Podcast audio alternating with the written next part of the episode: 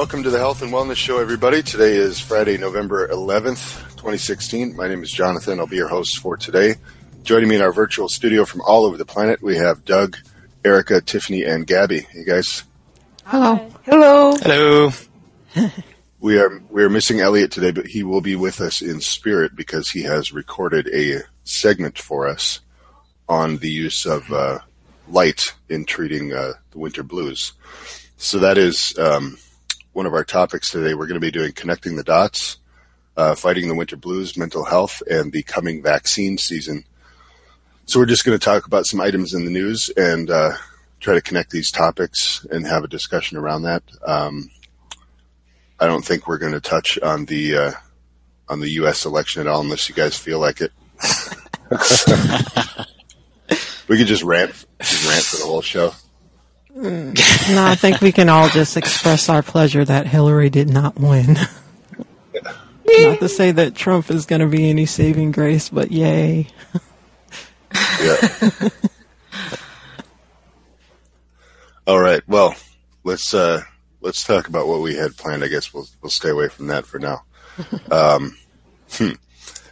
Let's see. Uh, so, starting about the uh, the winter blues, something that everybody's uh, pretty familiar with, uh, and I don't know uh, how many people have experienced it uh, in a you know uh, in kind of a marked way, in a in a dramatic way.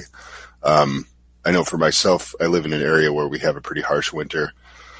We get very little daylight, uh, and it usually you get a little bummed out by the end of it. But it was uh, a couple of years ago, I, I felt it really strongly, and I didn't expect it. Like I wasn't expecting that to come on, but it was like February. I was just like, "Get me the hell out of here." um, yeah, it was it was pretty interesting. Um, so it can happen, uh, you know, from personal experience. And I was curious if we have any listeners uh, who have experience with that, or maybe any anecdotal stories about it. Uh, if you want to give us a call, um, you just need a microphone for your computer, and then on the uh, SOTT radio page, you can click the "Speak with the Host" button and give us a call and tell us your your story about the winter blues. You Tell us your sad story. Yeah. Yeah, I don't. I don't know if I feel the winter blues. Like maybe around February, March, I start getting a little cabin fever. But mostly it's just the feeling of disappointment that the summer is over because summer is my mm. favorite. According to some studies, the worst months are January and February. Yeah. Like after the holidays when there's nothing to do anymore, people start settling into the house and they become kind of sad. They also did another study where there was an 11% spike in the number of depression diagnoses after the autumn time change. And apparently, in that study, it took like 20 weeks after the time change for the number of depression diagnoses to level off. That's a long time. I That's know. like half of the year you're depressed. Like half the year. yeah. Well, I also think I the know what it's time like. change thing is just really bizarre. But the daylight Yeah. savings. Yeah. That that makes a big difference. Like yeah. if you get up and go to work and it's dark and then you get out of work and it's still dark, I could see how that could cause some mental disturbances.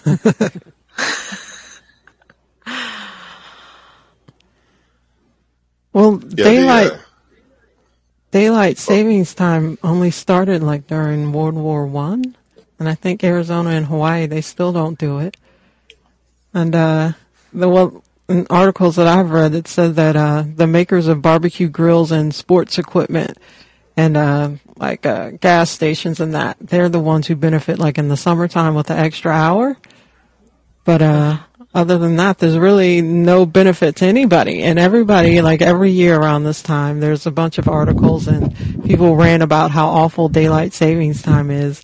And they say, oh, it should be abolished, but there's never any moves in that direction. So I don't think daylight savings time is going to go anywhere. well, I think it's funny that two states in the United States just decide not to participate. Yeah.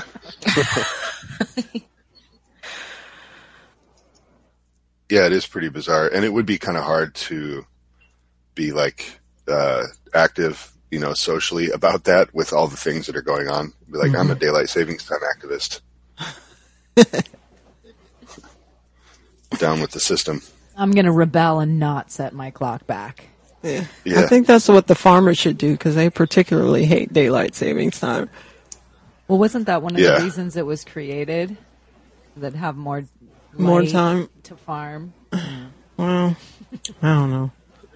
Which is so arbitrary. I mean, it doesn't change. The t- it just changes the clock. It doesn't change how many hours in the day you have. Yeah, like if you're way, you know? if you're a farmer, just wake up later and then do what you have to do with your animals. Does it really matter what time it is? Yeah, it was just an excuse to change it. It's just transmarginal inhibition, and that's it. Mm-hmm. Uh, well, the uh, you know light playing a big role in uh, in how we feel, um, especially during the winter, but also during these transitional times. Um, shall we go to uh, to Elliot's clip? Uh, he's got some really good information uh, on what effect light has, you know, during the seasonal changes, and uh, and how you can actually help uh, and treat yourself in that regard. Okay. Yes. From our resident light guru, Elliot. Yeah. Hey guys, um, I'd just like to share some information on how we might be able to mitigate the effects of seasonal affective disorder. Um, so, you know, most people at this time of the year, they start to feel depressed. Um, they're not getting any natural sunlight because they spend most of their time indoors. Um, and this is generally when the immune system starts to go downhill as well. Um, and this is usually attributed to uh, a lack of vitamin D. Um, you know, there's there's no longer sunshine beaming every day, and um, and you know, vitamin D is renowned for its potent immune benefits. Um, there's a lot of people who supplement it in the winter time to, to counteract the lack of sunlight that they you know that that they miss out on. Um, and I'd like to say that I think that that's not necessarily the wisest idea, um, and there's a few reasons for that, which we will get into. Um, but first of all, you know, it's it's it's best to understand a little bit more about the, the topic itself. Um, so vitamin D uh, is technically not a not a vitamin. That scientists are now saying that it's more of a signaling molecule. It's uh, like a hormone that conveys information to the body um, about the external environment. And so, you know, lots of people talk about the benefits of vitamin D, but there's practically no one that actually talks about um, its counterpart, and that is cholesterol sulfate. So there is one researcher called Dr. Stephanie Seneff, and uh, she's a researcher at MIT, and she's probably the only only person who um, who is an expert on this subject. And um, so it actually turns out that both vitamin D and cholesterol sulfate are intimately tied together, and vitamin D um, is wholly reliant on the production of cholesterol sulfate for it to um, to work properly in the body. Um, so, for context, when I say cholesterol sulfate, I'm talking about a molecule that is being sulfated by the body. There's a pathway in, in the body called the sulfation pathway, and and um, in simple terms, it's when your body attaches a sulfur molecule to another molecule, and that means it's it turns from cholesterol to cholesterol sulfate. That is sulfation. So, um, as many of you probably already know, um, the body synthesizes vitamin D3 using uh, sunlight. So, specifically UVB radiation hits the skin and interacts with cholesterol in the skin, and this creates vitamin D3. So, what's important here is to understand is that yes, your body can create vitamin D3, but your body cannot transport that vitamin D3 away from the skin as it is in its form. You know, it's really important to understand this because vitamin D3 can only be transported when it is in, in its sulfated form. Your body needs to sulfate vitamin D3 in order for it to get to the internal organs. Um, So a rough overview of what happens is sunlight, as I said, penetrates the skin. It oxidizes cholesterol to, to produce vitamin D3. However, for vitamin D3 to be transported away from the skin to the internal organs, it needs, needs to be made water soluble in its sulfated form. Uh, the main problem here is that the body can't make vitamin D3 sul- sulfate um, from vitamin D alone. Now, it relies on another molecule, and this is the molecule I was just talking about. It's called cholesterol sulfate. Okay, cholesterol sulfate is responsible for converting the vitamin D produced in your skin to vitamin D3 sulfate. Once it's vitamin D3 sulfate, it can then be transported. Okay, so it's not actually in its usable form until cholesterol sulfate comes along. All right, so. Uh, in, in a natural environment, both vitamin D and cholesterol sulfate would always be present in the body at the same time. They're both um, produced in response to natural full spectrum sunlight, UVA, UVB, and infrared radiation. Um, they are naturally coupled together, you you, you might say. Um, so cholesterol sulfate, its main function, um, you know, is to convert vitamin D3 to vitamin D3 sulfate, but it also has a number of other functions in the body.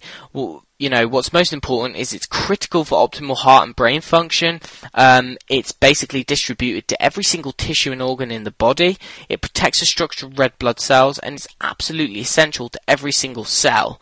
Um, so, you know, it's really important stuff, this cholesterol sulfate, and we don't really ever hear about it.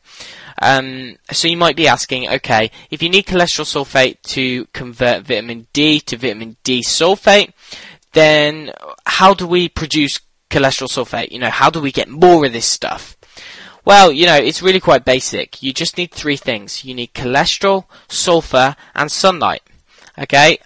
A brief overview is sunlight again penetrates the skin and it stimulates the release of an enzyme called endothelial nitric oxide synthase. Uh, I'll abbreviate it as ENOS. Um, now, ENOS, in response, releases something called superoxide. This sharp burst of superoxide in response to sunlight um, actually oxidizes free sulfur in the body into sulfate. Now, when you've got this sulfate, um, you can you can make or your body can attach it to cholesterol. So sulfate and cholesterol attached together make cholesterol sulfate. Um, now, what can happen is, or what what does happen, let's say, is that some of that cholesterol sulfate that is produced in response to sunlight converts vitamin D3 to vitamin D3 sulfate. Um, however, some of it is transported as cholesterol sulfate to the rest of the body to perform whatever job it needs to do. Um, now, what's also interesting is if you understand anything about cholesterol, you'll know that um, for cholesterol to be transported in the body, it relies on um, lipoproteins. So you hear of HDL and LDL cholesterol. These are basically transporter molecules that can transport um, transport cholesterol, which is a fatty substance, in the blood and make it water soluble. What is most interesting is that in response to sunlight, when sunlight penetrates the skin and you sulfate cholesterol to make cholesterol sulfate, cholesterol sulfate um, goes from from being um, fat soluble to both water soluble and fat soluble. So what that means is that it can get to anywhere it needs to go in your body whenever whenever it needs to go there, basically. Um, now, this links in fairly interestingly with LDL, um, and I think Gabby, um, you will be very interested to hear this because you know it's your speciality. Um, it's about what happens when there's a sulfate deficiency. Okay, when your body is not not getting enough sunlight um, to produce that sulfate, your body, uh, your your internal organs need sulfate. Okay, so what they do is they need to find another pathway to create this sulfate. sulfate. Um, the way that they do this is your body essentially takes LDL, uh, low density lipoproteins or bad cholesterol as you might know it, it takes LDL particles and it turns them into plaque. Now this plaque is then deposited in the cardiovascular system. Um, the plaque that's that's created, um, it it contains cholesterol. It's mainly made up of cholesterol, and what its its purpose is is essentially to wait in an area to collect sulfate, so that it can produce cholesterol sulfate and then be distributed to the rest of the tissues. But unfortunately, um, you know, the areas where this plaque forms basically lead to cardiovascular disease. Um, you, you build up plaques in your heart and your arteries. Um, and the simple reason is, is because cholesterol needs to be sulfated to move around the body. And, um, and it's really important that you have this cholesterol sulfate. So, so the body essentially says, okay, where am I most likely to come across sulfate? Uh, it's most likely going to be in the bloodstream. So I'm going to put something in the cardiovascular system. I'm going to put this plaque in the cardiovascular system so it can pick up the sulfate. And unfortunately, for people with heart disease, um, you know, the, the sulfate never comes. Often because they're never exposed to the sunlight or they are sulfur deficient. Um, again, uh, the best way to increase sulfate is to um, get adequate sun exposure. Eat sulfur-rich foods, eggs, re- red meat, um, dark green leafy vegetables. You know, um, right? So, so just to recap uh, sorry if that was, you know, didn't really make sense. Basically, the process begins in your skin and it comes from the sunlight. So the sunlight strikes strikes the skin, um, produces vitamin D3 D3 sulfate. Uh, the vitamin D3 sulfate is transported to the liver where it drops off the sulfate. Uh, then the liver then the liver activates the vitamin D. Um, it's then transported to the kidneys where it's activated again, and this pathway is entirely dependent on um, adequate amounts of sulfate in the system. Um, so technically, any time that vitamin D will be activated in your body um, is when um, is when there is adequate amounts of cholesterol sulfate to transport or or to convert the vitamin D3 sulfate so that it can so that it can be transported away from the skin to the internal organs. Basically, what I'm trying to say is that whenever there's vitamin D, D3 in the system that's activated, that means that's basically signifying to the system that your sulfation pathways are working properly. So, let's say, um, hypothetically, you don't go out in the sun. So you do not produce adequate amounts of cholesterol sulfate and therefore you do not produce adequate amounts of vitamin D3 sulfate. Therefore you have an inadequate, um, severely lacking in function sulfation pathway. Okay, and then you take a vitamin D3 supplement. So what do you think that tells your body? What that tells your body is that you've essentially taken activated vitamin D3. You're telling your body that your sulfation pathway is working correctly when it's not. um, and this can be severely problematic. Um, you know, y- you need that cholesterol sulfate. If anything, it's more important than the vitamin D. Um, so we need to keep that in mind when we think about supplementing. Now, since we're in the winter time, um, you know, the chances of us going outside in the snow and getting adequate amounts of sunlight, especially in the, the afternoon when most of us are working, is fairly slim. Um, so we can actually use artificial artificial light to our advantage on this one. Um, we can use special types of light bulbs to mimic the sunlight. Um, first of all, it's important to look at the natural sunlight cycles. So anywhere before 10 a.m. Um, is infrared radiation, and then from about 10 a.m. to 4 p.m. you have infrared, UVB, and UVA radiation. After that, it's just it's just infrared radiation again. So what you can actually do is you can buy special types of light bulbs. Um, I I use ones from a company called Exo Terra. That's E X O space T E R R A. and um, the the the brand of the that's the brand of the light bulb. The type of light bulb is called Solar Glo, and I use the um, the 160 watt variety. Now this contains um, UVA, UVB, visual light, and infrared. Um, and what you can do is you can place this roughly 36 inches away, so that's about three 12 inch rulers um, away from your body. I usually take my clothes off. Um, and I usually sit sit under that for around an hour, an hour and a half every single day. Um, and this way you can supplement vitamin D as well. Um, you're not giving your body mixed signals because you are um, getting that UV radiation to be able to produce that cholesterol sulfate, um, and that way you can you can um, you know you can still enjoy the potent benefits of the vitamin D. Um, you know, hopefully you don't you don't get ill this winter, and um, and you know you, you get the amazing effects of the, the, the sunlight and the cholesterol sulfate. Um, now, that's that's really all I have to say. Um, but I hope that helped. Uh, you know, there's there can be more information on this. There's there's lots of it online. You know, there's loads of people who use these artificial lights. I know there's a company called um, Sperti, and you can buy Sperti vitamin D bulbs. Um, they're worth a try. You know, it's anything is worth a try. It's just try to, you know. That, that natural sunlight is really important, and if, if you're in the northern hemisphere, the chances are in the winter you're not going to have that opportunity. So you need to try and mit- mitigate those effects. Um, and I can say, in my experience, I've noticed some amazing results. My sleep has been better, um, and I feel generally more rejuvenated um, after after sitting under the lamp. But um, but yeah, the, we can talk about that on future shows. Thanks anyway, guys. I'll see you soon. Bye bye. Thank you, Elliot. Thank you, Elliot. That was Sounded great. like he was right here in the SOTT studio. Yeah.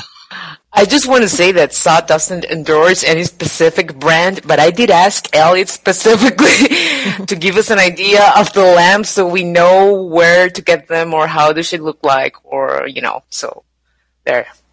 Um, after Elliot's suggestion, I did, um, I, I bought a far infrared lamp from, from Amazon Europe and I've been doing it, exposing like uh, myself uh, in the early hours, like at seven, eight a.m., and then like at five, six p.m. again, like five minutes, you know. And yes, I've been sleeping better. I've been getting sl- uh, sleepy earlier. Uh, I feel better in general, you know. And uh, I read about testimonials in the internet of people who just use far infrared lamps and that's it without UVA, UVB. And they just expose themselves like for 20 minutes, even naked, you know, it's a warm light. It's like being exposed to the sun literally. And they said that yes, it had made a difference in their SAD, SAD of this season, you know. How big is that light box? Uh, I don't know, Elliot. The one that I have, I'll put it on the chat. I don't endorse this brand. Again, it was the cheapest lamp I found on Amazon. and, uh, it is, uh, like, uh, 12 centimeters. How is that in American measurements? I don't know. Uh, give or take six inches. So it's like a bulb. Yes, it's a bulb, literally. Okay. And it, ha- it is used for medical purposes, like for rehabilitation, tendinitis, you know, uh, muscle aches. It's the same light about, you know. I figured that if it doesn't work for seasonal affective disorder, it will work when I will have like a aching joint or something. Well, one thing that I found really interesting about what he was what he was talking about there is that the, how important sunlight is for the sulfation pathway, because the hmm. sulfation pathway is really really important for detoxification. So Yeah. if your body's not actually able to make uh, sulfate, if if you aren't exposed to sunlight, like that has a huge implication for like the body's ability to actually detox to get rid of things. And it's not even necessarily really harmful things like like heavy metals and stuff, although it is really important for that. But just the daily stuff that we happen to build up in our body, like that sulfation pathway is really important for just like you know side of you know side things that are created during normal um, metabolism. So Yeah, yeah, it, that sounds it beyond puts like a new D, I'd perspective to cardiovascular disease. You know, it's like I know that people, like in sunny countries, in the tropical countries, they still have a lot of cardiovascular disease. But from the point that Elliot explained, it does, you know, uh, portrays a bigger role for the importance of having healthy detox pathways. Mm-hmm. Absolutely. It looks like this is uh, kind of catching on too. There was a um, a group of one of the articles that we were looking at here for the show. A group of uh, high school students uh, in Cambridge, Massachusetts, uh, built built a uh, a light uh, called the Life Light, which is a a phototherapy light that looks like a normal window covering. Um, so that might be something interesting. To, I don't know if that's commercially available or not, or if they just put it together for them for a project. No, I think they said they were going to try and do a Kickstarter campaign to actually get it going. Um, but it's really cool. It's kind of like this this uh, this blind, like a normal blind that you would like kind of pull over your window, but it's got LED lights built into it. So you just Yeah. kind of put it on a window and pull down the blind and put some sheer curtains and And yeah, Thanks, really interesting. Yeah. Doug, we lost you a little bit there. Oh, Just did you? Oh, Yeah. Uh, can you hear me now? Yeah. Yes. Yep. Okay, okay. it's Yeah, basically looks- like looking at the window, you know, through a curtain. Yeah, it looks cool. if you uh, if you Google uh, Nuvu Life Light, N U V U or N U V U, sorry, um, Life Light. Uh, Nuvu is like the it's called the Innovation School, uh, and it's it is cool. It, yeah, it just looks like it goes right over your window, uh, and it looks like there's bright sunlight coming through the window. It's kind of neat. Um, so yeah, I mean, very interesting the stuff that Elliot told us, and uh, you know, I've I've done for many years. Uh, in the winter, you take vitamin D. That's just what you do, you know.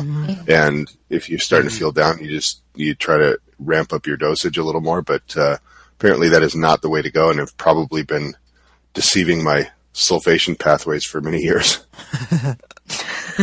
Maybe. Yeah.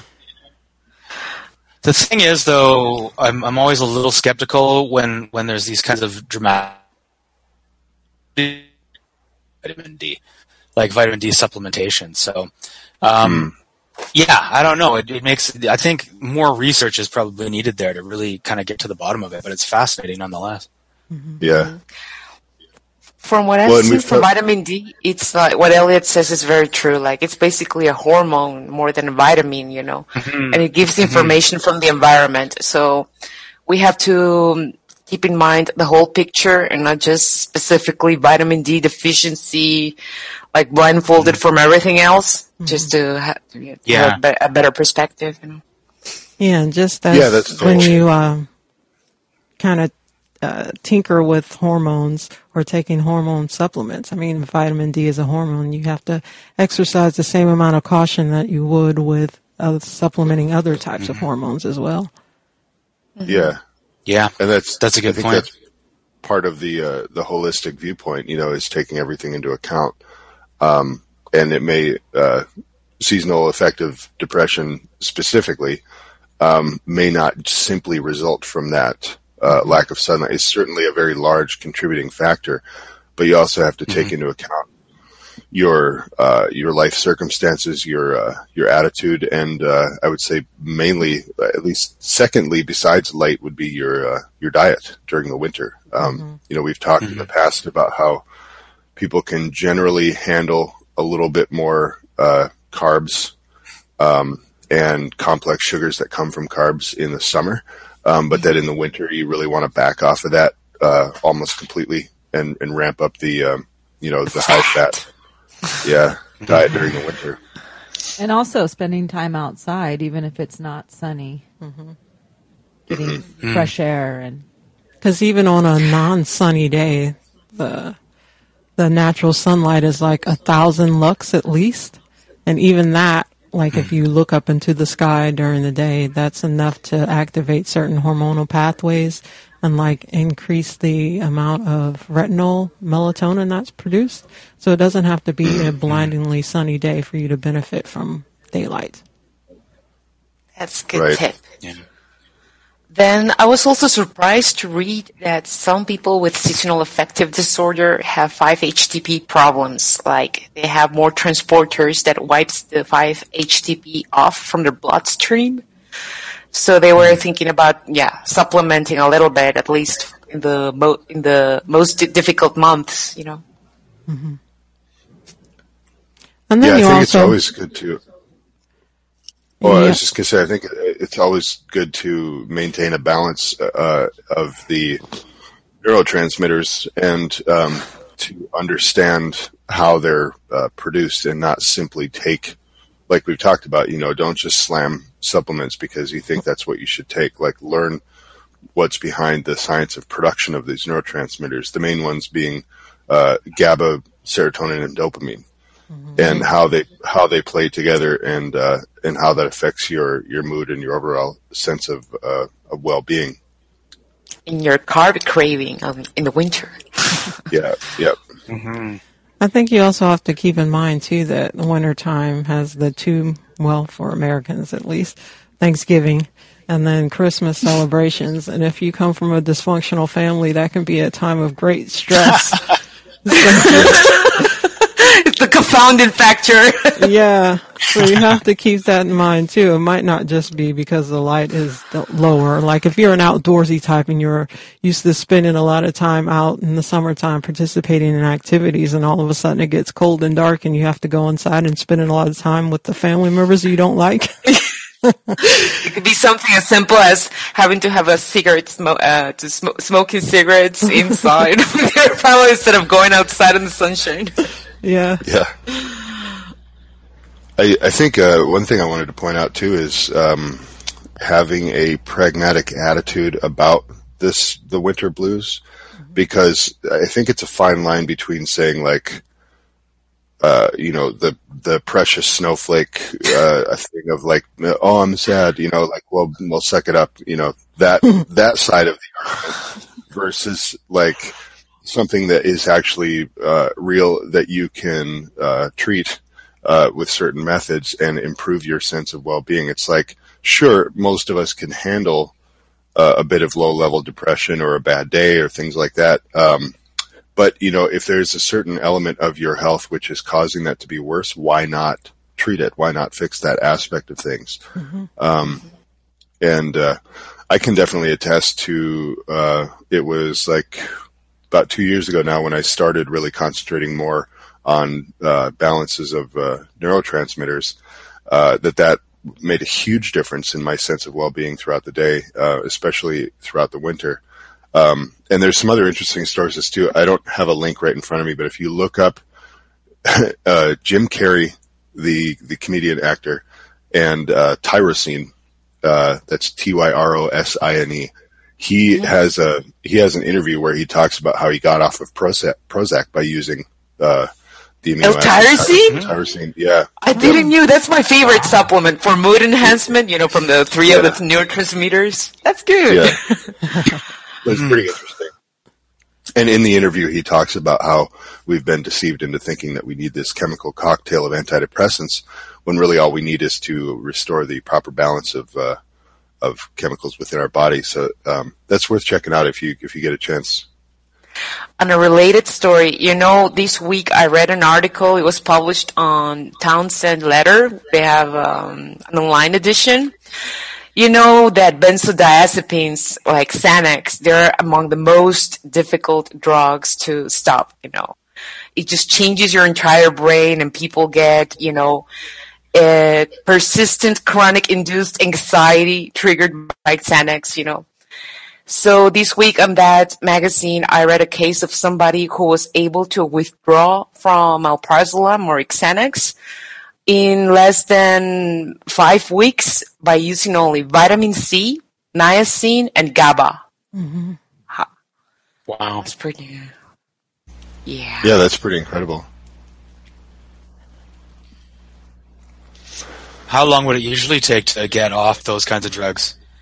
Well, just to give you an idea, some people are never able to mm-hmm. get off these drugs. Never. They are, mm. because the anxiety induced, it's so debilitating that they just have to increase their benzodiazepines and actually they are prescribed antipsychotics, you know, and that doesn't work anymore and on, and off it goes, you know. Mm-hmm. Yeah, the mm. withdrawal Yeah, symptoms can be pretty severe. Um, and those Yeah. drugs are very addicting, so it's pretty good. It only took five weeks.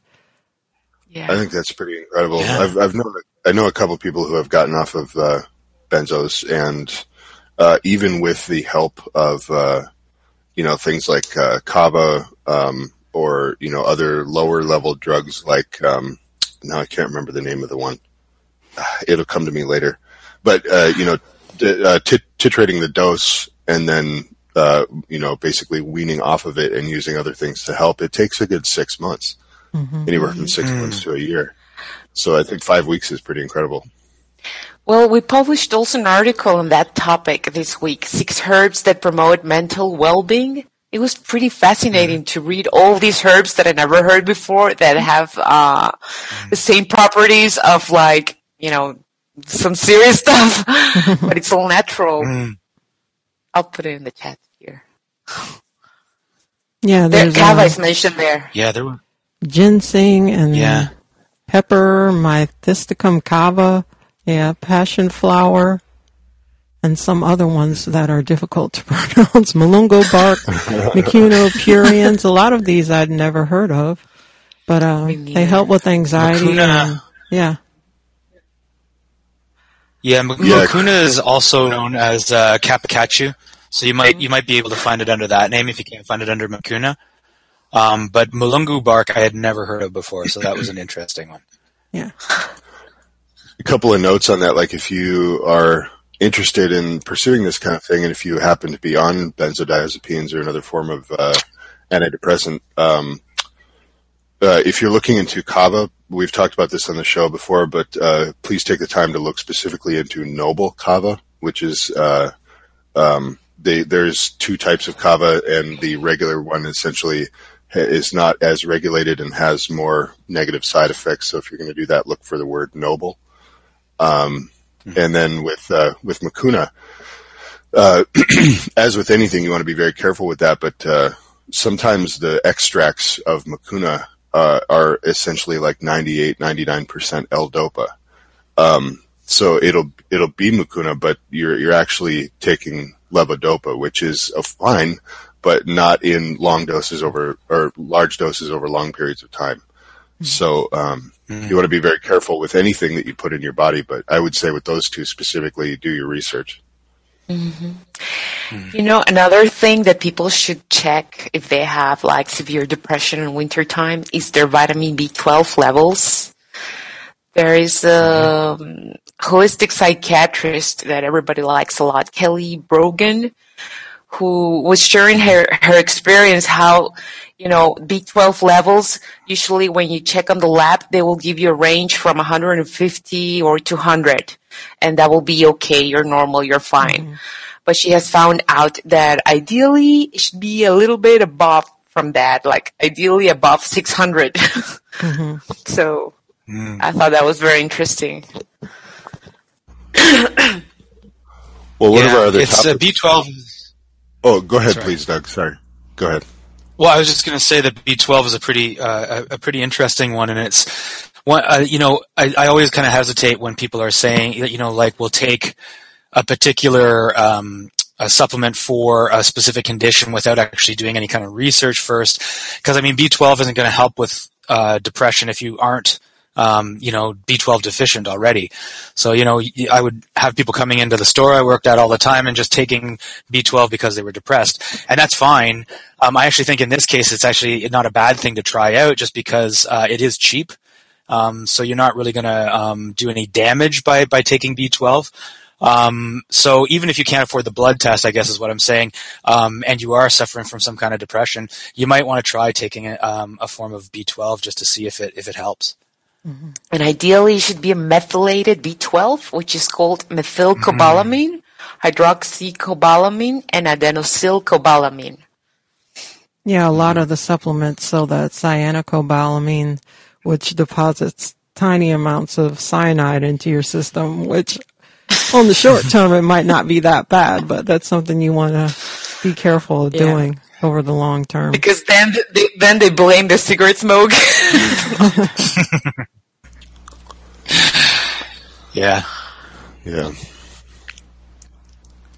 So, uh, I guess overall, uh, gist being, you know, be careful, uh, treat yourself, but, but, um, don't just run headlong into things. Um, now, granted, most of this stuff is not going to kill you, uh, you know, but you can, you can damage your health in the long term and you can put yourself through the ringer that you would rather not have gone through.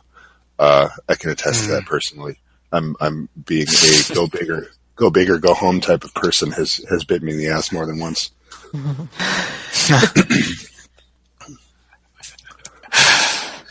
um, Yeah. So let's talk a little bit about the uh, the vaccine vaccine season. The vaccine season is coming up. Yeah, they were pushing me. Uh, the other day, I received an email notification from the chief of the ER that all personnel should ideally be vaccinated. I said, no, thanks. uh, yes, where to start? I hate, I hate vaccines. Yeah. So now all the, the health departments around different countries are pushing flu vaccines for people because uh, allegedly they protect. Oh, I have a. Yeah. But even if you look at, uh, if even if you buy into the argument that vaccines are protective for health, like they pick out certain strains that they think are going to be, you know, circulating whichever season, and they don't even get that right. so even if you believe the vaccines work, the flu vaccine is only effective like zero to two percent of the time. I have a, Yeah, a but- few yeah. surprising anecdotes from people that I wanted to talk to talk about. You know, yeah. um, because it's flu season. You know, mm, doctors always recommending it, and uh, people have uh, told me stories that are very. You know, I was really surprised. One pregnant woman told me that she was not going to get vaccinated because she heard that another pregnant woman had an abortion after her vaccine, and these we know from research that we published in SOTT. Just it was a little bit more shocking to hear it from somebody that I know, and then all the elderly people or several people have come to the to consult because after getting the the vaccine shot they got sick and they were like oh my god i never get sick and i got this vaccine and i got sick you know? Mm-hmm. and the other Yeah. story that i heard from somebody said that i'm not gonna get vaccinated because I heard from a young man who got his vaccine and he ended up a few days later in the intensive care unit and he died afterwards. Mm-hmm. well, Jeez. Well, all the vaccine proponents will chalk all that up to just mere coincidence. Like uh, a lot of people, if you suggest a, va- a flu vaccine for them as patients, they'll say, "No, I'm not getting the flu vaccine because every time I got one, I got sick and I got the flu." And then the nurse will say, "Oh, that that probably would have happened anyway. I mean, the flu vaccine is not 100 percent effective. like, why are you No, pushing it on me?" Then? Yeah. Yeah. They just estimated that only like 2% of the severe adverse effects are actually reported. Mm-hmm. So people Yeah. be careful. This is serious stuff. This stuff, it's not good at all. Well, and one of the side effects is narcolepsy. so there's an mm-hmm. article on SOTT about the Yeah. flawed science behind flu vaccines, and they were saying that the pander pandemrix vaccine Pandemrix. pandemrix vaccine was associated with a 1400% increase of narcolepsy. Hmm. Yeah. That's crazy. wow. Well, they, they try to scare people into getting these vaccines by overinflating the amount of flu deaths. Like they'll combine, the CDC will combine the number of deaths from the flu with pneumonia. So there's really no telling like how many people really die of the flu or how many people die of respiratory complications uh, due to pneumonia or some other you know, ailment that they got after having the flu. So it's hard to tell really how, you know, how dangerous the flu can be. You you know, I've had the flu and it didn't seem that bad to me. yeah. Yeah, I had it too. understand, and I know we've talked about this before, and from what I've under, from what I understand, the the best way to actually build up your immune system is to get the illness. Correct. I mean, that's the idea of a vaccine is that it triggers your immune system so it becomes stronger. But the best way is to actually encounter the the live virus uh, or whatever it might be. Now, I, I I do understand from a point of view of people who have not studied the subject and just think off the top of their heads that well you just you're you're a tinfoil hatter and you just don't care if people get sick and that's not true. Uh, there's you know there's science around this but it's extremely hard to talk about. Um, I actually wouldn't even be surprised if uh, this this fall season uh, if you're anti-vaccine you're going to be called a, a Trump supporter. They're going to link those two. Well, another thing doubt. is is that the flu is just a general term for you know your body's way of dealing with a detox or a toxifying substance and the means that it goes through to get rid of that, like the fever, the chills, you know, the lack of appetite. Um, I mean, a lot of ailments have flu-like symptoms. Like AIDS is classified as something that has a flu-like symptom. A lot of you know illnesses have those sympt- the same symptoms. And you say, you know, yeah, like uh, yeah yeah, it's it's flu season, but how many people are actually you know have a blood sample taken and they have it tested in the lab and they identify a particular flu virus in association to whatever illness that they have? I mean, flu for me is just the general term of a set of symptoms. Yeah. yeah Well, that's uh, in that same article that uh, Erica was talking about. She said it says that uh, in any given year, only three to eighteen percent of suspected influenza infections actually test positive for influenza, type A or type B. So there you go. I think it's a better, uh, from my personal sort of layperson's viewpoint, it's better to err on the side of caution, uh, up your your diet uh, and your daily practices to strengthen your immune system, as opposed to taking the shotgun blast of whatever happens to be in the vaccine. You know, when it's up against those two choices, it's like take a natural approach and make yourself more healthier in a holistic way. Um, you know, and that's then you actually end up being stronger in the long run. Yeah. Yeah. Um, I wonder too if we could touch back on the, which is something we've talked about before, since we are talking about vaccines, the idea of uh, herd immunity being a fallacy. And I know, Doug, you've you've mentioned that in the past. Do you, do you mind vamping on that for a minute? Yeah. 'Cause I, I'm not I'm not 100 percent aware of the uh, the details on that. Uh, searching my memory banks here. Well, let's see. I guess um, you know the the idea that um, those who have had uh, the vaccine will be protected themselves from getting um, getting the flu, and therefore, if a, a certain uh, percentage of the population gets the vaccine, then there is kind of this this umbrella of immunity that will kind of cover everyone. Because you know so many people are have had the vaccine that um, it provides protection for even those who, who, who don't who haven't had it. Um, of course yeah I, I mean it's it's a flawed idea and I'm kind of blanking on the specifics of it now. Um, Well, Well- it's just this example. For example, in the in this article that I read, you know, it seems to me that my exposure to get a flu, um, the flu disease, it will be from vaccinated people. So, actually, I will get sick if I get exposed to vaccinated people. That's so absurd, you know. Well, that's been shown with the measles vaccine, and also particularly with uh, non-injected forms of vaccines, like with the oral polio and the flu mist, which is a nasal spray. Like the oral polio and the flu mist, you you shed that out through your your stool and your breath, and so you're actually spreading polio and the flu just by getting vaccinated. So there goes your herd Yeah. immunity theory right there. Yeah. Well, there's here. I found some of the, the information about measles specifically that it's uh, well documented that prior to vaccination, cycles of natural infection added to the herd's immunity, so that was more effective in terms of herd immunity, and that vaccination creates a quote unquote quasi sterile environment which opens up the possibility of uh, disease outbreaks. Yes.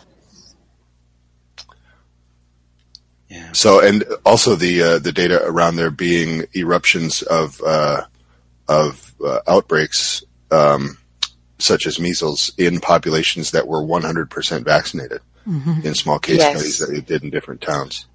And even, Yeah. you know, with the zoster, you know, problem that we had in the recent years after the vaccination for varicella was introduced, uh, zoster used to be seen only in the elderly or immunocompromised. Now we see it on young people, teenagers, 20 years old, 30 years old. Yeah, so not only does vaccination not help you not get the ailment that you got vaccinated against, it can also cause a worse form of it. So if you get a flu vaccine, you might have a flu that puts you down for like a month versus one that lasts like a week or a few days. Or the same with um, the measles, you get a more severe form of measles or mumps or whatever else you might be vaccinated against. It's almost like the show we had. And it's not even antibiotics. necessarily Yeah. it's not even necessarily a, a more severe form of that um, disease that you uh, were vaccinated against. Um, there was a study. It's actually one of the only, I think, is the only study you'll ever see where a vaccinated uh, population was compared to an unvaccinated population. It was out of Hong Kong, and it was a placebo-controlled, all that good stuff. Um, and they followed uh, children between the ages of six and 15 years uh, old for 272 days. And the trial concluded that, first of all, the flu vaccine holds no health benefit. Uh, and secondly, those vaccinated with the flu virus were observed to have a 550% higher risk of contracting a non flu uh, virus. So, yeah, it's not only like a more severe fo- form of the flu, it's something completely unrelated to the flu. It just made them more susceptible to it, um, to, to almost any disease, it seemed like. It's like Sure. a, a blanket destruction of your immune system. Yeah. Breaking down. Basically, Breaking yeah. down. Well, no, on the uh, sort of PR side of things, too, uh, one of the articles we were looking at for this was uh, that the CDC won't allow its own whistleblower to testify in a vaccine damage case. Um, and this is a pretty fascinating story, uh, and I think speaks to the uh, uh, the weakness of uh, the whistleblower laws that are in the United States. They're pretty much just like smoke and mirrors. But um, so, uh, just to overview, for the first time in 30 years, a vaccine damage case has gone before a court judge. Uh, lawyers for a 16 year old autistic boy are suing a medical clinic for administering vaccines that brought about the autism. The CDC, of course, denies any connection between vac- vaccines and autism, but William Thompson, who is a longtime CDC researcher, uh, states uh, publicly and uh, uh, without equivocation that he and his colleagues concealed research data that would have shown the MMR vaccine uh, was linked uh, to the creation of autism in young people. Um, so the lawyers for the boy in this case wanted to bring Thompson in to testify, but the CDC uh, said no. Uh, the head of the CDC, Thomas Frieden, states Dr. Thompson's deposition testimony would not substantially promote the objectives of the CDC or the HHS. Of course Yeah, so they just Of course, it wouldn't. Yeah. Yeah, exactly. What I think is really interesting is that in accordance with the Whistleblower Protection Act, uh, Dr. Thompson cannot testify under oath without permission of the director of the CDC. So, what kind of sense? What kind of sense does that make? You know, if you're a whistleblower, you have to get permission of the people you're blowing the whistle on to talk about it. Yeah, and who Doesn't gives, make any sense. so yeah, who gives. Dr. Frieden Yeah. legal authority to say who can and cannot testify in, in a court in the United States? Right. That is just I'm mind-blowing. What the, what the, you know, what are the, what would be the penalties then if he were to testify? Would he lose his job or would he be, you know, fined and uh, imprisoned? Uh, You know, I'm, I'm not sure what the, what the threat is. There's obviously some kind of threat in play. Well, I think he's still working. Well, I think the judge probably wouldn't let him. Yeah, I'm surprised he actually still has his job at this point. Yeah, I'm surprised that's he's still can control alive. Well, that's how they can control him. That's how they can keep him silent. They keep him on the payroll, then technically he still works for them, so they can control whether or not he's allowed to, to testify or not. it's that's a basically like you know I, I I doubt he goes into the office and actually like does stu- I mean maybe he does, but I would be very surprised. They probably just keep him on the payroll, so technically he still works for the CDC. Hmm. He he does. He's still employed by the CDC, and I think that's part of the the point of the Whistleblower Protection Act is that uh, you it basically gives you a legal loophole to your non-disclosure agreement, so that if you see morally or ethically wrong things that are happening, you're allowed to testify about that or allowed to blow the whistle without being terminated because there's an ethical dilemma there. And in a lot of however- those uh, whistleblowing cases, they are financially compensated to help take away some of that, you know, uh, Right. their reluctance to testify. Yeah. Right. Please, somebody help this guy, please. Mm-hmm. Got Yeah. very important information. Yeah. Maybe Donald So- Trump will help him. You can start a Kickstarter campaign to, you know, help him pay his mortgage every month in exchange for testifying. Yeah, people need to be aware that he has in possession documents that were destroyed already by the CDC, you know, with a link between autism and the MMR vaccine, you know. CDC pretty much destroyed all the information. And he's just the one that has it, you know, by testimony and by also personal documents. Yeah, I would say like just leave leave the CDC and then testify. But you know, of course, it's easier said than done to leave your your livelihood. Um, I don't know what's going on in his life, and uh, uh, I'm sure it's not that simple, that black and white. Yeah, it's kind of a weird case. Like, I, I wonder if there's something preventing him from quitting in some way, like blackmail or something. I don't know. Like, I'm, I'm just completely Sure. speculating here, but it just seems so weird that he would come out with this damning evidence and then just kind of keep staying at the CDC and hanging out. It, it just seems like kind of a weird thing. Yeah. Well, especially after the release of Vaxxed, which you know nobody knew Well, who yeah. William Thompson was before the Yeah. release of that movie. Yeah, and after watching Vaxxed, you can get an idea that the guy got really worried when he just saw blatant corruption. He thought, okay, I better, you know, do the whistleblower because we're, we are all going down here. That's basically the impression that I had. Yeah. yeah. But in a way, isn't the whistle already blown? I mean, I mean, this isn't a secret anymore. The the movie's out. There's lots of documentation. But I guess until the courts start accepting the actual link, it really doesn't do much good to have this information if people aren't being compensated or if it doesn't lead to any change in like the vaccine schedule. Well, that was what was interesting Yeah. about this article was it's the first time in 30 years that a vaccine damage case has gone before a court judge. And not Yeah. just gone to that um the vaccine compensation Vaccine court. yeah. Yeah. Yeah. Well, I think something you know, it's an unfortunate uh, side effect of our our current uh, political system that something that retains a uh, a legal judgment in the court has more teeth to it than simply releasing documentation. Yeah. and I, I think that's really unfortunate. I think it's a total fallacy. You know that, that it's it's an appeal to authority um, that are not authorities on this matter. Um, just saying, if a judge says that it's okay, then it you know then it's true. Uh, Well, that can be used later Yeah. on for exemptions, you know, court case rulings, right. especially when they're doing Yeah. away with the philosophical and religious exemption. Yeah. Well, another topic that we wanted to talk about today, um, which you know we don't have to rant about for a long time, but is just that this connection of big pharma to um, to the government. And uh, one of the articles that we were looking at here was uh, this has actually come out from a former chief of the DEA. Excuse me, uh, jo- Joseph Rana Rannazzisi. Yeah. I guess is how you pronounce it. Form, former deputy assistant administrator at the DEA uh, asserts that Big Pharma has a stranglehold on legislators in Congress uh, have, and have engineered the protection of a $9 billion industry over the health of American citizens.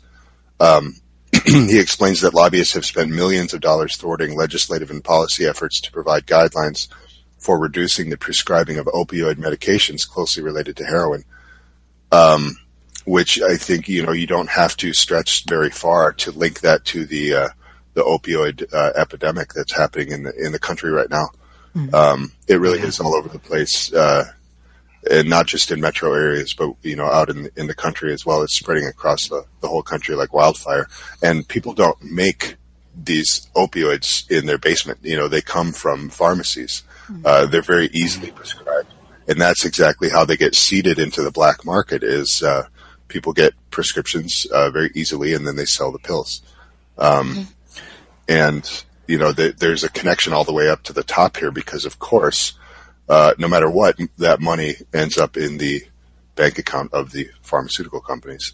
Mm. Yeah, I have mm-hmm. noticed relaxation of the rules, like, whereas like 10 years before ago, um, you could only prescribe opioids on a special uh, prescription paper that you have to get the, mm. from the official medical college or whatever. And you have to put the name of the person, and it was all very tightly controlled. And now that's completely gone. You know, you can prescribe it so easily with no indication if you want. It's crazy. It's crazy. Yeah. And it's really hard to fight against. I mean, for one, it's big pharma, and they have you know million dollar lawyers on their side, but they also have all these lobbyists that you know, are lobbying Congress to pass laws in their favor. So it's kind of like you're up against a behemoth. And like the only real way to protect yourself is to not use opioids and don't worry about what the laws do or not do. Yeah. Mm-hmm. Yeah. I think unfortunately a lot of people are in a cycle of addiction, you yeah. know, which per- perpetuates itself, but, uh, but also are, um, you know, given the advice of authority figures whom they trust, i.e., doctors, uh, to take these medications, which then causes dependencies. Um, and you know, you don't have to be like a, a, junkie sleeping in the gutter, you know, to be addicted to to opiates. There are many, many functional uh, opiate addicts who are in society who are not, um, you know, uh, uh I'm trying to distinguish between labeling them as, as criminals. They're not, you know, and even, even the guy in the gutter is not a criminal. People who are sucked into this cycle of addiction, uh, is, uh, certainly maybe their fault at a certain point, you know, a lack of willpower or something along those lines. So you can make that argument. But I tend to lean towards the size of like, this is a health issue. It's a problem that people have. yeah. I mean, many factors. it is it is a iatrogenic disease, basically. You know, there are children ages 1 to 19. Their opioid poisoning hospitalizations went up by 165%. Mm-hmm. What business is a one year old ch- child has taken opioids? That's crazy. Yeah. Yeah. Yeah, that is crazy. I feel like this situation might be helped uh, if you look at it from a political angle by following the example of the uh, the Netherlands in uh, decriminalizing a lot of these drugs so that treatment can actually be sought by people. Unfortunately, the uh, laws are so it's such a hypocrisy here that the the laws are strict among people who possess and use opioids, but they're very lax on the manufacturers and distributors of those drugs. Mm-hmm. Um, hmm you know, and so people then are criminalized uh, for being sucked into a cycle of addiction, and there's no treatment options available for them. there only, are if they want to spend a bunch of money, you know. But no, no, and the options include another drug. For example, poisonings from heroin for teens ages 15 to 19 went up by 161 percent while poisoning from methadone, which is the antidote supposedly, you know, for to withdraw from heroin, is was increased by nine hundred fifty percent hmm. in teens. Methadone is just another drug. It's just a legal one, so people can stop using heroin, you know, which is illegal. Yeah. Hmm. Well, one of the crazy things I saw when I was watching a video at one point where they were talking to uh, people who are addicted to like uh, pharmaceutical opioids, and the number of them who had actually graduated to heroin from that because they could no longer get for whatever reason their opioids like you know they couldn't get another prescription or you know they they had their addiction had increased so that they needed more than their um, prescription would allow for or there was none available on the street for whatever reason they actually found it was easier or cheaper to get heroin so actually graduated you know getting, getting a prescription from your doctor mm-hmm. that then progresses to the point of getting heroin on the street it's just insane yeah totally well, and that, you know, I don't know if any of our listeners have ever struggled with uh, opioid addiction. I haven't personally, but I have with other types of addiction. And uh, when you're in that cycle, um, you know, your first thought is not treatment. Your first thought is to alleviate the pain of the mm-hmm. withdrawal. And so it makes sense that people who may not be able to get the prescription pills that they were uh, that have created a dependency on that they're going to look for other means and heroin is so much more widely available in the United States now than it used to be. I mean, it's crazy. Mm-hmm. Even like where I live in a rural area, it's it's it's starting to be a problem here. Um, I was, th- yeah. Oh, oh, sorry, Jonathan, I interrupted you. No, no, no. That's I'm done. Sorry. I was I was going to say that uh, I was talking to a palliative uh, doctor who works in palliative care. You know, and she was yeah very worried about all these opioid crisis because um, she says that she never had this problem before with morphine mm. like people never got addicted and and they have cases now people recovering from cancer that don't require the opioids anymore they cannot you know stop it you know they're totally hooked on them and they never had this problem with morphine. and the morphine works much better. They're seeing also that the the patches, the opioid patches, sublingual uh, drops of opioids, it all works very chaotically and doesn't manage pain that well. After all, it actually increases it sometimes. While yeah. morphine worked pretty fine, you know, I think Big Pharma brought this product, you know, there was no need. They created one and then now we have a complete mess, you know. Jeez. Yeah, yeah. So, they, you know, in this connection, just to draw back to what we were talking about, the connection between the lawmakers, uh, the legislators, and the uh, the producers uh, of these substances, the same connection with the vaccine industry, um, as we see with the the case about Dr. Thompson being hamstrung, um, mm-hmm. and the you know just the way that the uh, the distribution of vaccines is uh, is approved and, and, promoted by the government.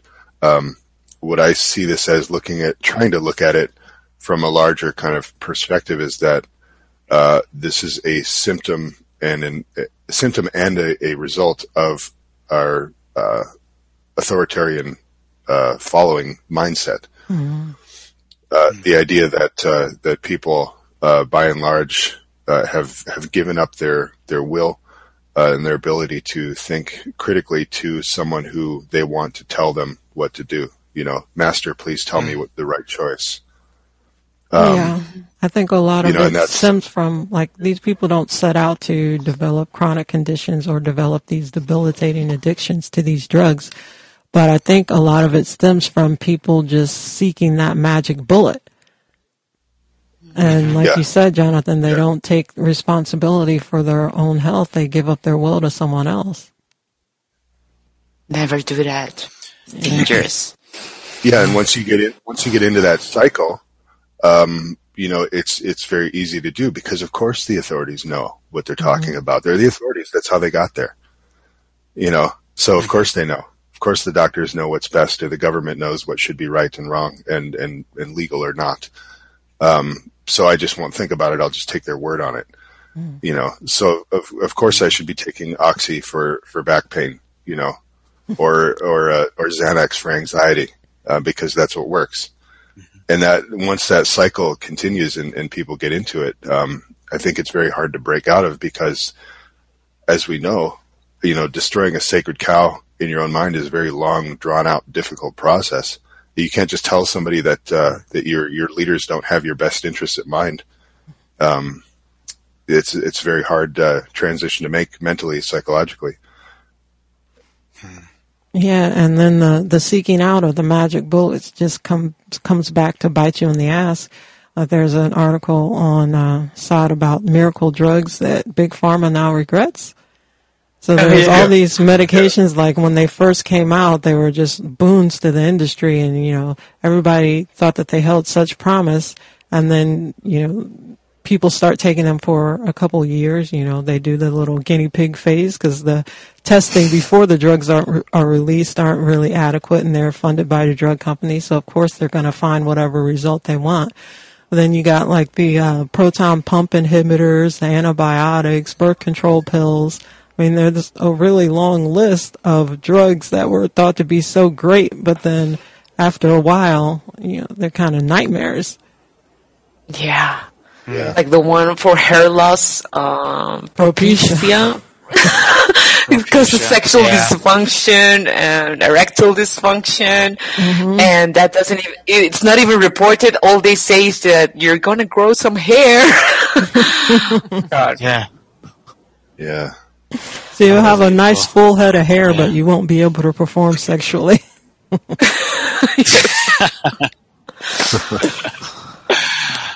Uh, I wonder if it was that they were actually upfront about it. How many guys would actually be taking that uh, that medication? Probably not many. No. And still then be some. Tylenol. Yeah. Yeah, there's still be some. You know, Then think of the Tylenol that- weightlifters who take steroids Yeah. they know mm. that it shrinks their testicles, but you know they got to bulk up. They, they don't That's care. a good point, actually. Yeah. Weird. I think I was most surprised with Tylenol, paracetamol, because it's like, you know, the drug that is considered the safest to take for pregnant women. Mm-hmm. And then you have all these studies showing that their babies actually have more ADHD, developmental problems, delays, language delays, and there you go. And that Safe. blunting Well, of, that- of individual stimuli, negative stimuli. So mm-hmm. basically, just again, a numbing, an emotional Yeah. numbing. Yeah. Yeah. Yeah, there were I a think couple of Gabby right- articles out about Tylenol decreasing your ability to feel empathy mm-hmm. for other people. Yeah. Yeah, that's right. Yes. I remember that. That explains Everybody takes it for. Yeah. Well, that Gabby, what you said there about was also the, the talk of the. Oh, sorry, go Jonathan. Ahead, go ahead, Doug. Well, I was just going to. Well, I was just going to say that the. we have a delay. I think I'm on a delay here. So sorry about that. You Yeah. go ahead, Jonathan. No.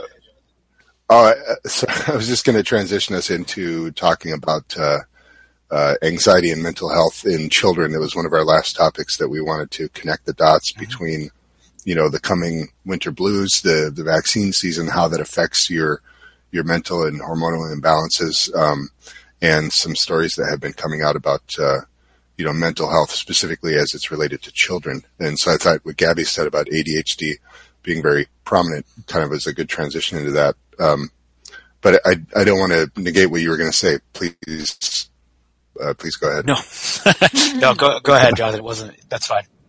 Okay. I was So, going to uh, say yeah. on that topic, Jonathan, of ADHD, we published an article this week on SOTT. It's called ADHD, a destructive psychiatric hoax. It's written by a psychologist, Philip Hickey, and uh, for for the blog Mad in America. And uh, it's very good because there's a bestseller right now called The ADHD Nation.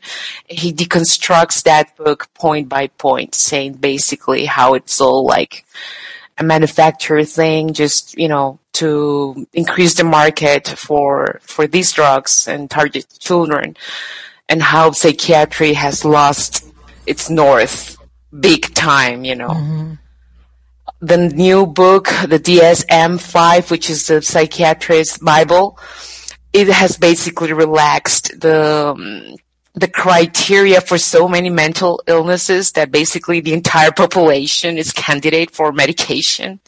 yeah. It's absurd. It's absurd, really. Uh, I do It's really encourage unfortunate. I mean, to men- read it. Mental, mental illness is a very real thing that a lot of people struggle with. I don't want to say illness, but mental instability, you know, different issues around the functioning of the mind and how it affects your well-being is a very real thing.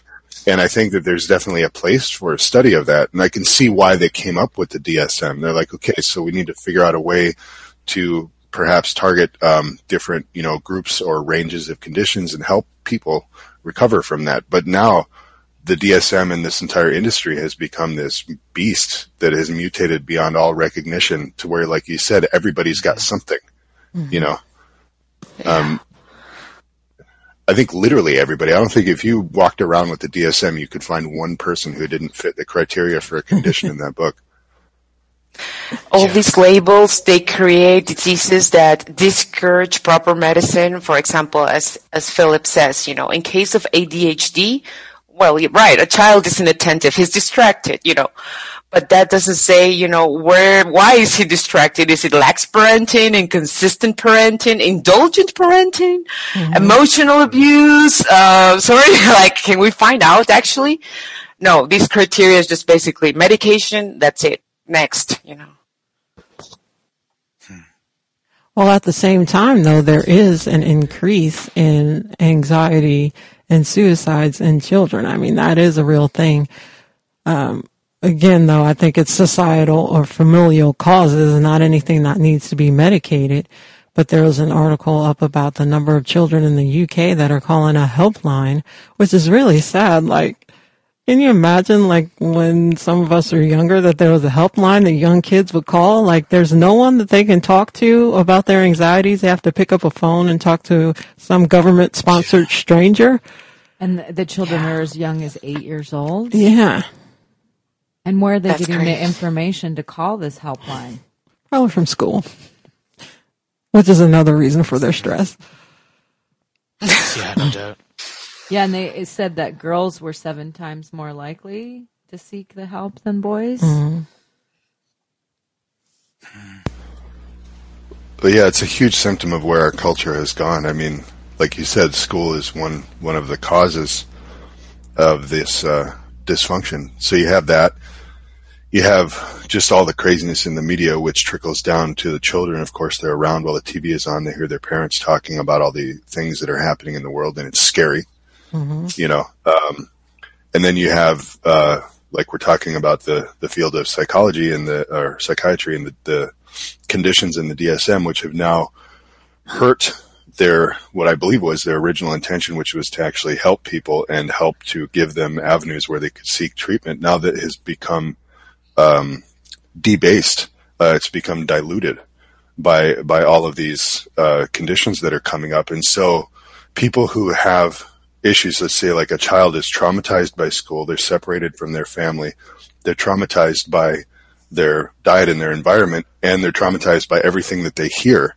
They're looking for help, um, and nobody's there to help them. In fact, they tell them that they have five conditions that need five different medications. Mm-hmm. Yet, I, I mm-hmm. get why why kids would start to think like, "What's the point of growing up?" You know? Mm-hmm. Yeah.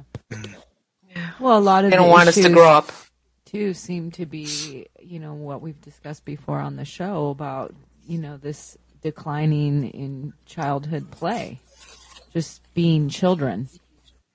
Yeah. yeah mm. There was a good article on SOTT about rising anxiety and depression in children and adolescents related to declining in childhood play. And they talked about how, for most of human evolution, children learned through autonomous, self directed play, and parents weren't involved. So the helicopter parenting. And uh, the kids played in groups, they invented games, they made up rules, negotiated, experimented, and explored their world with the minimal parental influence. And uh, an author even wrote a book about it, Peter Gray, called The Decline of Play and the Rise of Psychopathology in Children and Adolescents. You know, when somebody writes a book, you know, and they, um, he basically said that through all, you know, these effects of, you know, that, that unmonitored play, that children get better mental health. So we see this happening, you know, you can't go outside, you can't do this, you can't do that, you're inside. I mean, and then the whole seasonal affective disorder, so now they're inside all winter. And Yeah, then their and, you, mental and you can't suffers. work out, you know, small issues amongst your peers without an adult stepping in to solve Yeah. everything for you. So you never develop any kind of skills of negotiation or coping skills or anything like that to help you in life, and you're just pretty much at the mercy of adults. And well, we see where that leads us. Yeah. People don't grow up That's the result. Right. It's just like we were talking about Gatto's point last week about artificially extended childhood. We have children raising children, um, you know, not just uh, by not just by the metric of age, but by the metric of uh, maturity and ability to deal with the world. Now, you may be able to uh, hold a job and pay your bills. That doesn't mean that you're developed as an adult. You know, uh, a lot of people are functional members of society and still um, mentally, uh, psychologically stunted. And I'm, trust me, I am not holding myself up as any kind of example. I'm screwed. no, me neither, but as it is. I want to read a small quote from Philip uh, Hickey from the ADHD article. He says, under the guise of medical care, they routinely rob people of their sense of competence, their dignity, and in many cases, their lives. They have radically undermined the concept of success through disciplined effort and have ensnared millions of people worldwide in their ever expanding web of drug induced dependency and self doubt. That pretty much hmm. summarizes it. That, that pretty much sums it up. You know. So depressing. Yep. That's every time we talk about mental health, it gets really depressing. That's the thing. Yeah. It is a, and it's a, an objective view. It is depressing. Yeah, it's true. And the reason That's it's depressing is that there are no simple solutions. It requires a lot of work on an individual basis. But we know enough about human nature to know that most people aren't willing to put that work in. And then on the other hand, everything is so in- linked together, like education, medicine, food, diet, government, big pharma, like the whole system just needs to be reset and everybody start from zero and maybe you can try and get it right Yeah. from the starting point, but having to work backwards, it just seems really overwhelming and that's the depressing part. Yeah.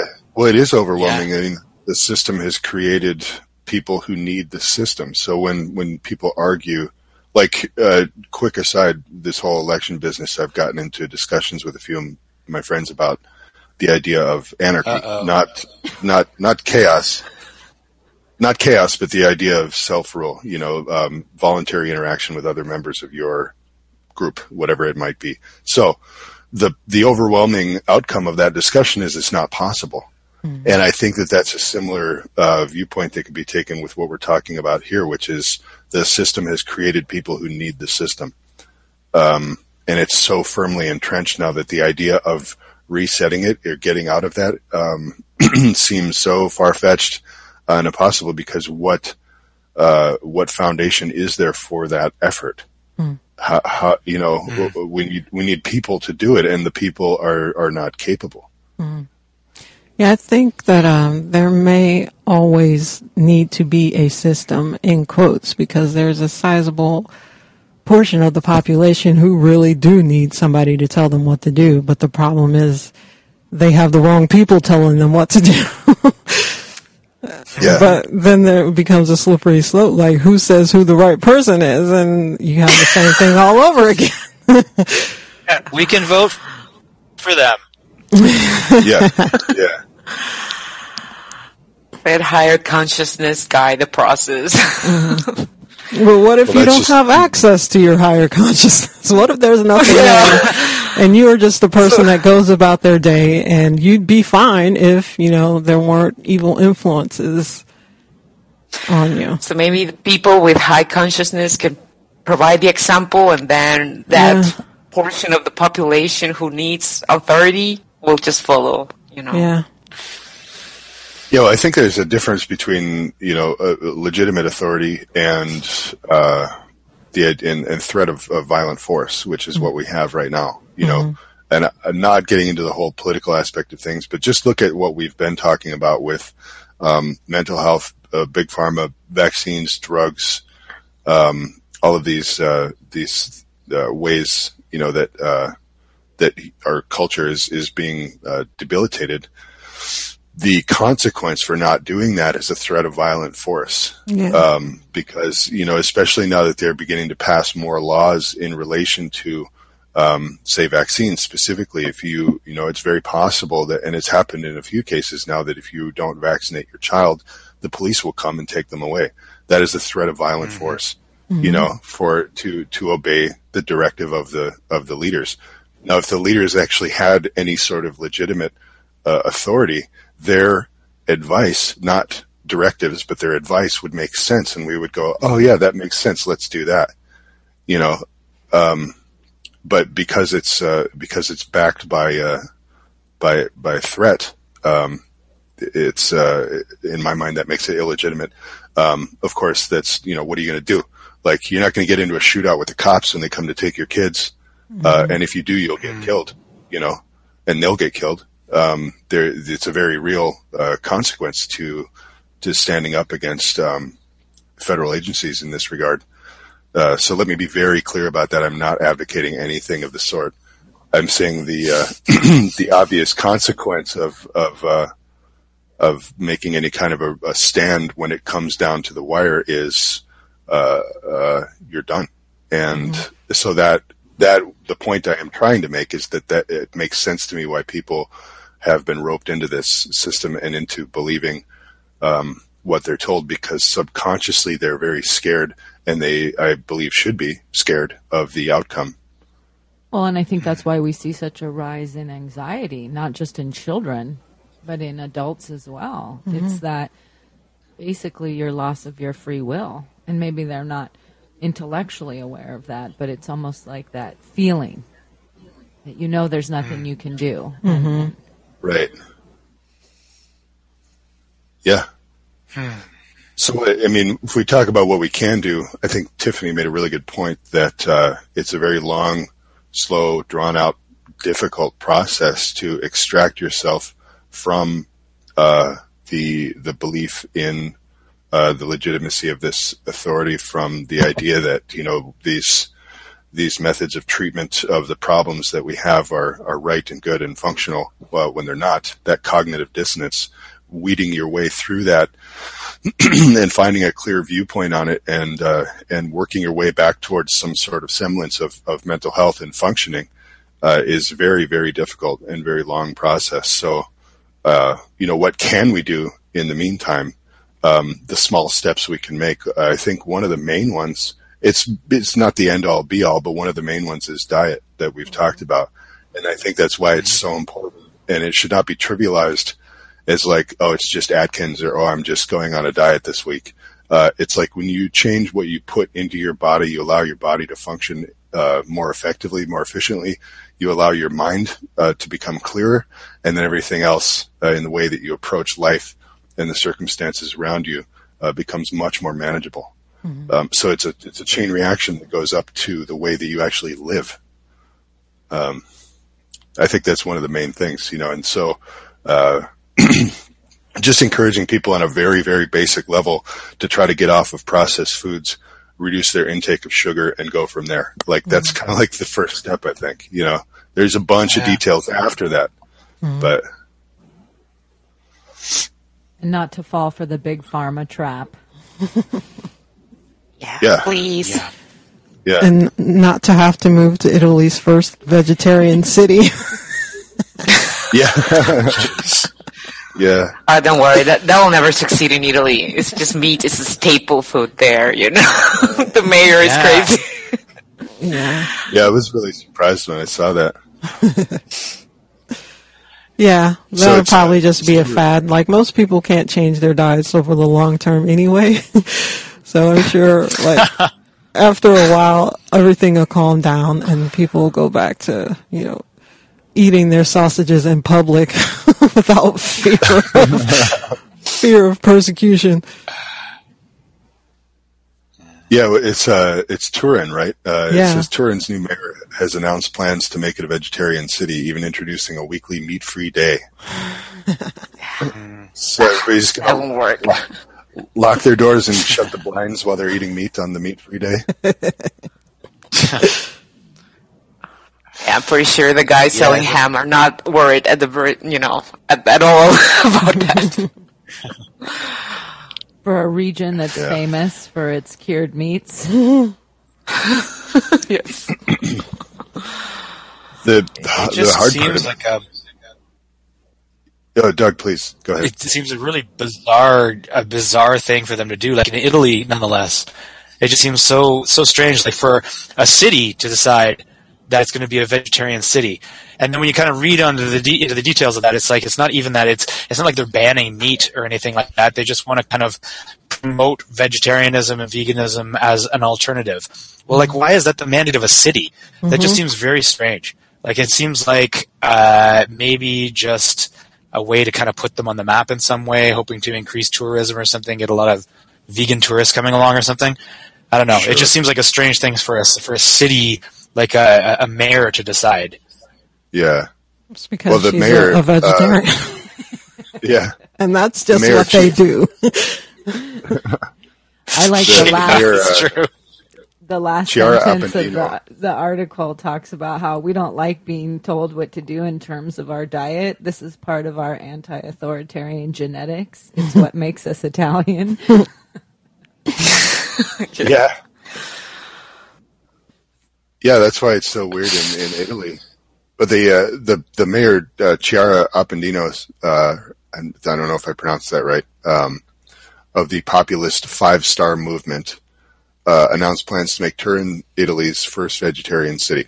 Uh, the exact details of the five year plan have yet to be fleshed out, but the city is expected to set up educational projects in schools to teach students about animal welfare and nutrition also plans to create a vegetarian map of the city for tourists. So there you go, Doug. There's the tourism angle, uh, and introduce a weekly meat-free day.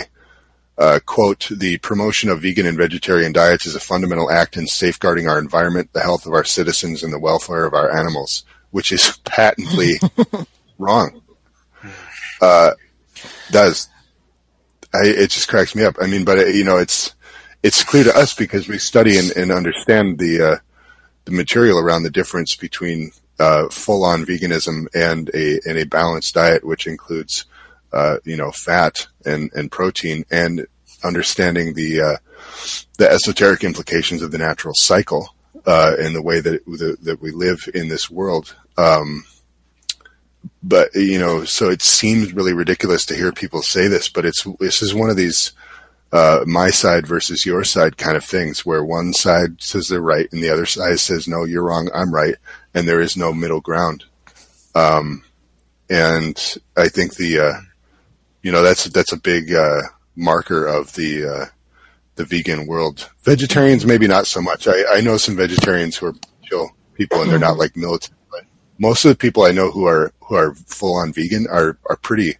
militant about it it's like once you cross that threshold then there's no going back It's a religion. yeah. So, Turin, come back to us.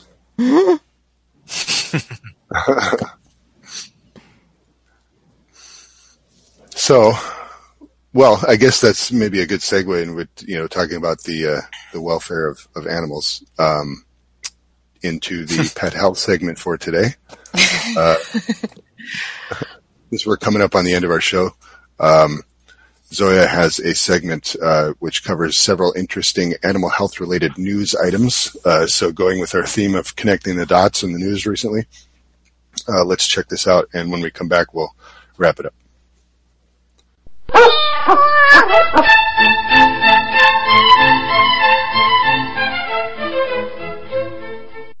Hello, and welcome to the Pet Health segment of the Health and Wellness Show.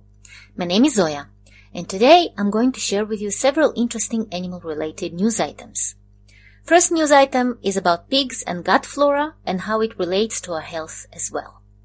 An international consortium recently analyzed stool samples from 287 pigs representing different breeds and selected pig lines from 11 different farms in France, China, and Denmark.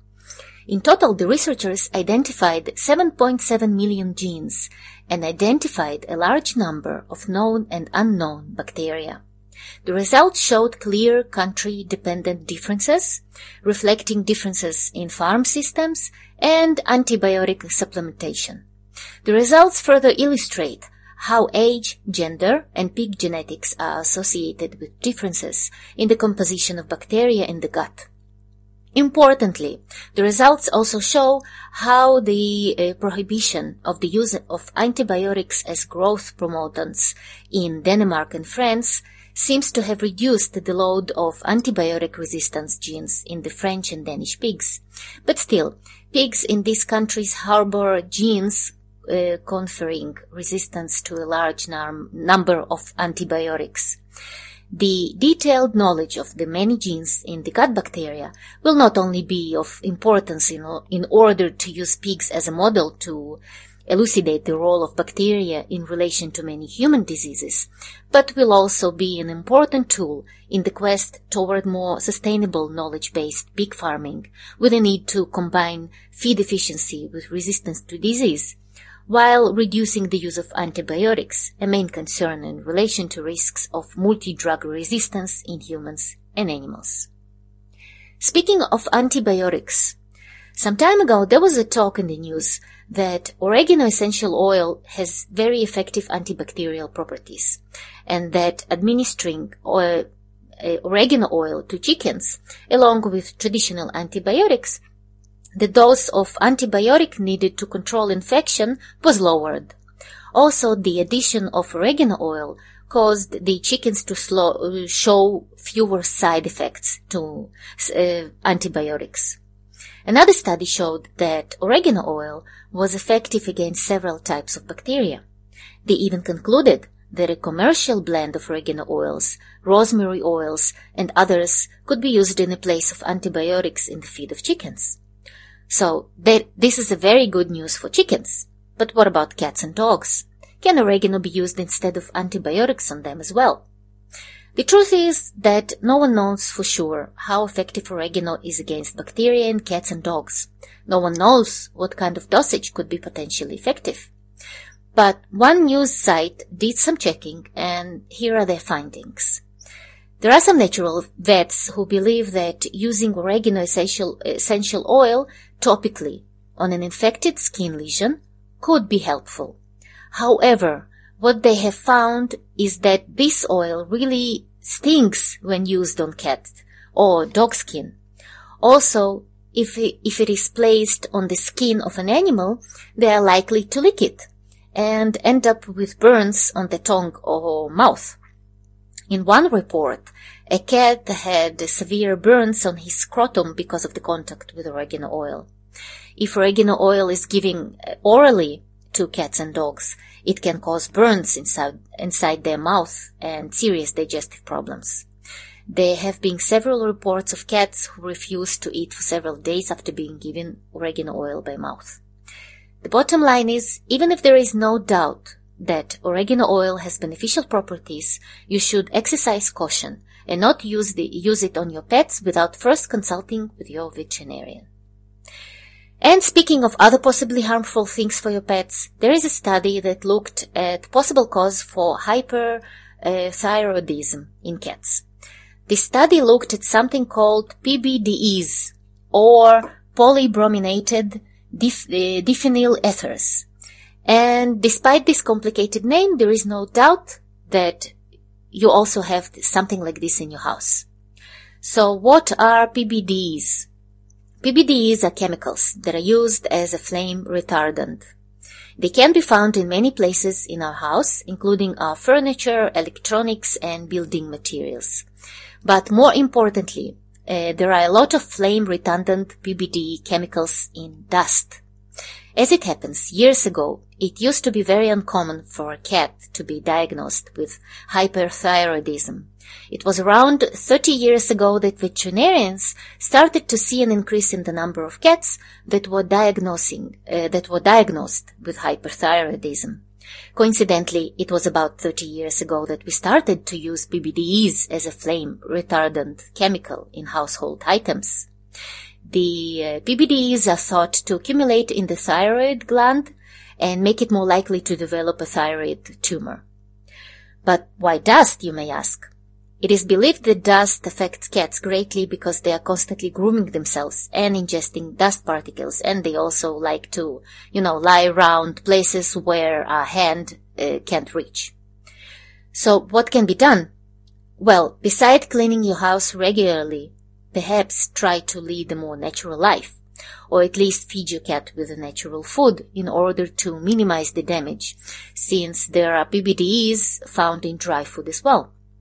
There is also another possible solution, but you'll have to consult with your natural veterinarian about it first.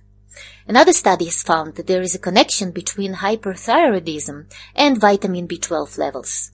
The cats with hypothyroidism has significantly lower uh, B12 levels, apparently. Veterinarians know for a while now that uh, B12 levels can be lowered in cats with inflammatory bowel disease, but now there is a proof that it affects endocrine system as well. So perhaps it is worth looking into supplementing with B12 in order to treat the disease. Or again, make sure to feed your cat uh, with species appropriate diet and supplement, supplement with B12 naturally.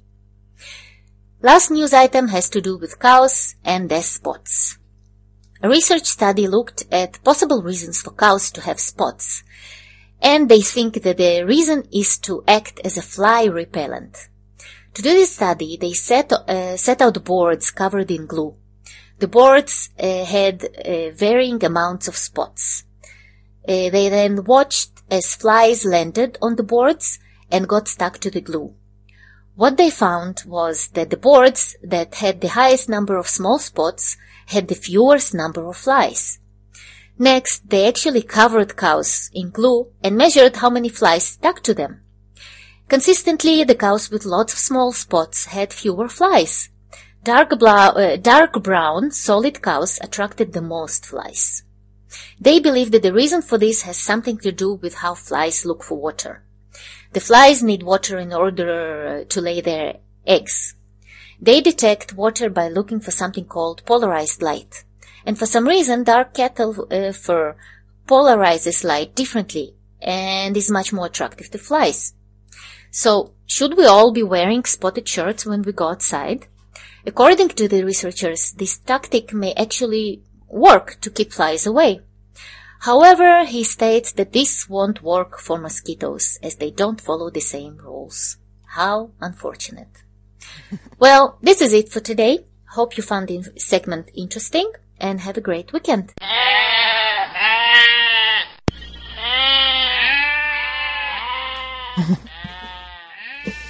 All right. Thank you. So yeah. That was interesting about the cow spots. Yeah. Yeah. All right. well, thanks. Yeah, thanks, Zoya. Uh, we always appreciate your input on every show. Um, and I think that we uh, have hit our time for today. So I have a quick recipe. Excuse me, I guess frog in my throat Oh. today. Um, yeah, Is that the it's uh, yeah, Fro- throat frog. Boiled- braised braised throat frog in a uh, hollandaise sauce. um, given that we were talking about the upcoming uh, flu season and vaccine season and all that, um, and uh, trying to tie in the ketogenic diet to that, I figured we could revisit bone broth. Um, Mm. I know we've talked about it before, and a lot of our listeners make bone broth. I found some interesting tips that I had never uh, tried before, and I, I still have not tried these. So this is uh, I'm I, I intend to try this out as soon as I can because I've always taken the bones, add a little bit of salt and pepper, you know, put them in the crock pot, do low and slow for like a day, uh, maybe a, a dash of vinegar to help draw the collagen out of the bones, and then uh, and then do that, you know, and then like flavor it and use it afterwards. However, uh, this recipe that I found, it was basically called bone broth. You're doing it wrong. um, and uh, they say one common mistake is skipping a blanching step because if you're making good bone broth, you're using natural bones which have some kind of uh, funky flavor elements to it. Most people refer to it as gamey.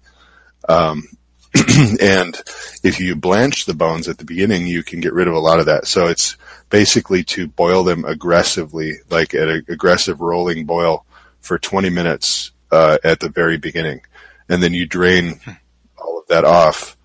Um, and then the second step is roasting the bones. So after doing the blanch, uh, they suggest putting the bones into the oven uh, very high, like 450 degrees Fahrenheit. I'm not sure what that is Celsius.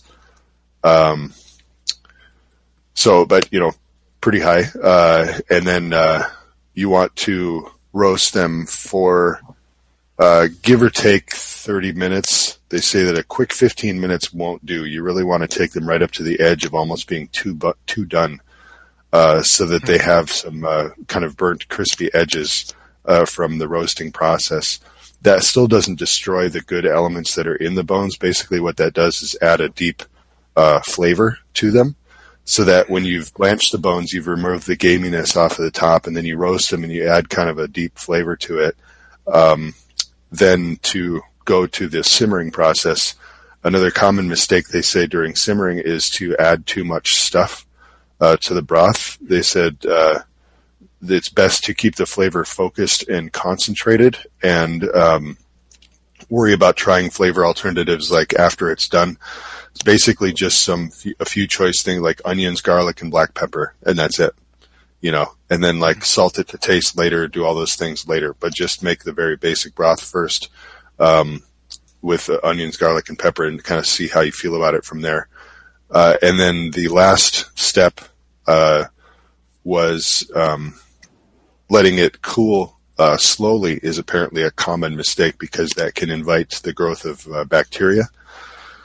So they recommend to uh, once you're done with your broth, um, basically uh, create like an ice bath or something that you can put the pot in to help it cool more slowly, and you can also add salt uh, to the water around the pot that you're cooling it in, and the salt will actually help to conduct the heat away from the pot and help it to cool off uh, quick more quickly and efficiently.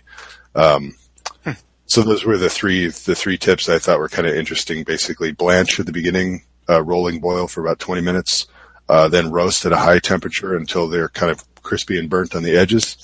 Uh, don't add too much stuff uh, to the simmering. Uh, simmer them for quite a long time, and then cool uh, quickly and efficiently when you're done, and that will result in a very flavorful bone broth. Hmm. So yeah, I think I'm going to try that out. Yeah. Interesting. Yeah. Seems like a lot All more right. work than just throwing some bones in a pot. Yeah. It does. Yeah. I'm curious about the roasting thing. I think that I can see how that would add some good flavor. And I, I have in the past had that issue with like the gamey broth where you just throw the bones right in there and go from this from the beginning. yeah. I think the, blan- the blanching makes sense. Yeah, there's nothing Oh, worse when I was than a gigantic industry- pot of bad bone broth. Yeah, yeah. When I was in the restaurant industry, we would always roast the bones first. It was like Oh, really? required. You would never just use raw bones. Yeah. Just because it helps to kind of develop flavor. Um, Sure. yeah, you get a darker stock out of it. Like even chicken bones, you get kind of a more dark stock out of it when you roast them. Sure. Real good. Cool. All right. Well, definitely going to try that out. Um, so that's our show for today. Uh, thanks for everybody uh, for tuning in and uh, for our chat participants uh, for taking part in the uh, in the chat there today. Really appreciate you guys listening. Um, we will be back next week with a new topic. Uh, and be sure to check out the SOTT radio show on Sunday at uh, noon Eastern Time, or check out radio.sott.net on Sunday to see the airtime in your local time zone. Take care. Bye, everybody. Bye, everybody.